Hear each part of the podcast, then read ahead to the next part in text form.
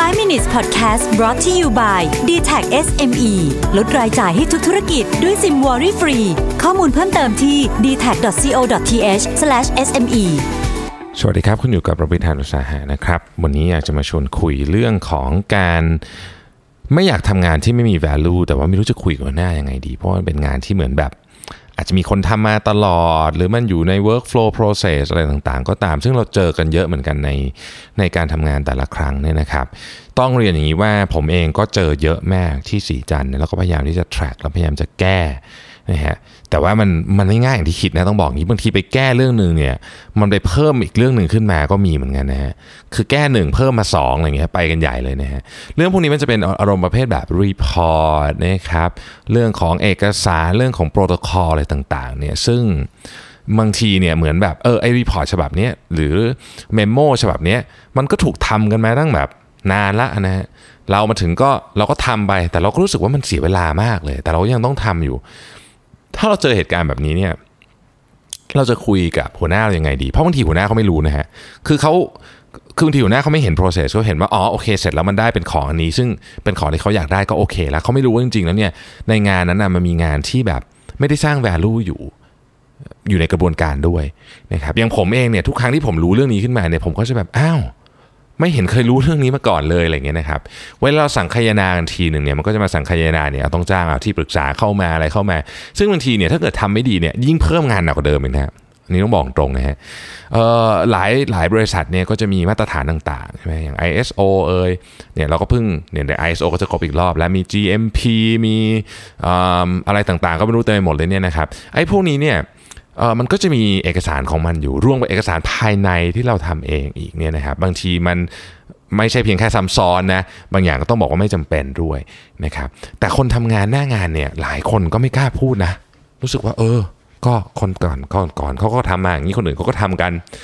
ฉันก็คงต้องทำด้วยแหละมั้งอะไรเงี้ยนะครับ ทีนี้มันไม่ควรปล่อยให้เป็นแบบนั้น ผมเองก็พยายามจะคุยกับทีมงานเหมือนกันว่า ขั้นตอนไหนที่แบบรู้สึกว่าเออมันไม่ work เนี่ยช่วยบอกผมหน่อย ผมจะแก้ปัญหาให้นะครับ ทีนี้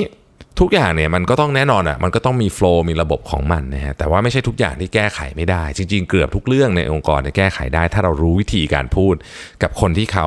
สามารถแก้ปัญหาเรื่องได้ก็คือ เจ้านายของเรานั่นเองนะครับที่พูดยังไง นะครับ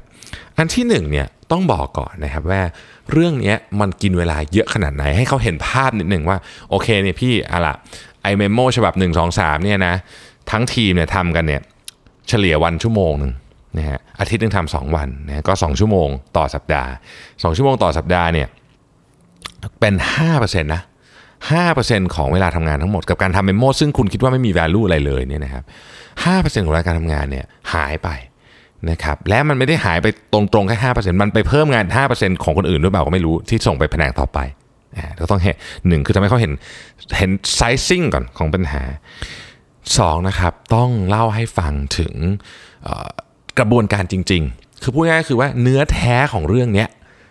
จุดประสงค์คืออะไรนะครับเนื้อแท้ของเรื่องนี้จุดประสงค์คืออะไรคือ ทั้งหมดทั้งมวลที่เซ็นเอกสารกันไปอัพพูไป 7 8 คนเนี่ยจริง ๆ แล้วต้องการอะไรกันแน่นะครับ เล่าให้ฟังก่อน เพราะว่าคุณเนี่ยที่ทำงานอยู่ใน process เนี่ยคุณจะเห็นภาพนี้ชัดกว่านะฮะบางอาจจะไม่ทุกเคสแต่ส่วนใหญ่จะเห็นภาพชัดว่าอ๋อจริงๆเนี่ยเอกสารฉบับนี้เดิมทีเนี่ยตั้งแต่สมัยที่มันถูกออกมาเมื่อ 15 ปีที่แล้วเนี่ยนะมันถูกออกแบบมาเพื่อแก้ปัญหาเรื่องอะไร แต่ณขณะนี้เนี่ยปัญหานั้นมันอาจจะไม่มีอยู่แล้วด้วยตัวระบบงานเองด้วยเทคโนโลยีด้วยอะไรก็แล้วแต่เนี่ยแต่เอกสารนี่มันยังอยู่นะฮะ เราจะทำยังไงดีนะคือเล่าเล่าถึงว่า process ของงานเป็นแบบนี้นะ นี่คือสิ่งที่เราต้องการใช่ไหมหนึ่งสองสามสี่แต่เอกสารนี้มันไม่น่าจะเกี่ยวแล้วหรือเปล่านะครับอันนี้สมมติว่าเป็นเอกสารนะแต่มันอาจจะเป็นเรื่องอื่นที่ไม่ใช่เอกสารก็ได้ มันอาจจะเป็นตัว process เองก็ยังได้เลยนะครับ อันที่3เนี่ยนะฮะคุณต้องเตรียมพร้อมที่จะใช้คำว่าให้ความรู้กับเจ้านายของคุณด้วยนะนะครับต้องเตรียมพร้อมที่จะให้ความรู้ด้วยว่าเนี่ยจริง ๆ แล้วเนี่ยทางเลือกเนี่ยมันมีอะไรบ้างนะครับ อาจจะใช้ระบบของการเช็คด้วย identity check สมมตินะฮะมีระบบการ approve ผ่านมือถืออย่างเงี้ยซึ่งเราก็มือถือก็เป็น identity check อย่างหนึ่งนะ คือเราก็ต้องมั่นใจว่าไม่มีใครมาปลดมือถือของคนที่ approve ได้ถูกไหม เพราะฉะนั้นมือถือเป็น identity check วิธีหนึ่งทำแบบนั้นได้ไหมนะครับ สมัยนี้เขาก็อาจจะทำแบบนั้นกันเยอะแล้ว เป็นการ educate หรือว่านำเสนอทางออก ที่อาจจะไม่ได้ต้องเป็นทางออกเป๊ะๆนะ แต่ให้เจ้านายคุณลองไปคิดดูว่าเออจริง ๆ วิธีนี้มันก็น่าจะมีทางออกเหมือนกันนะครับเพราะฉะนั้นสามอันนี้เนี่ยจะทำให้คุณสามารถไม่ต้องทำงานที่ไม่มี value ได้ แล้วก็ไปคุยแล้วเนี่ย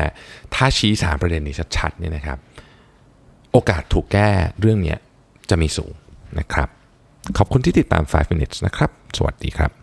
5 minutes podcast presented by d t e c h SME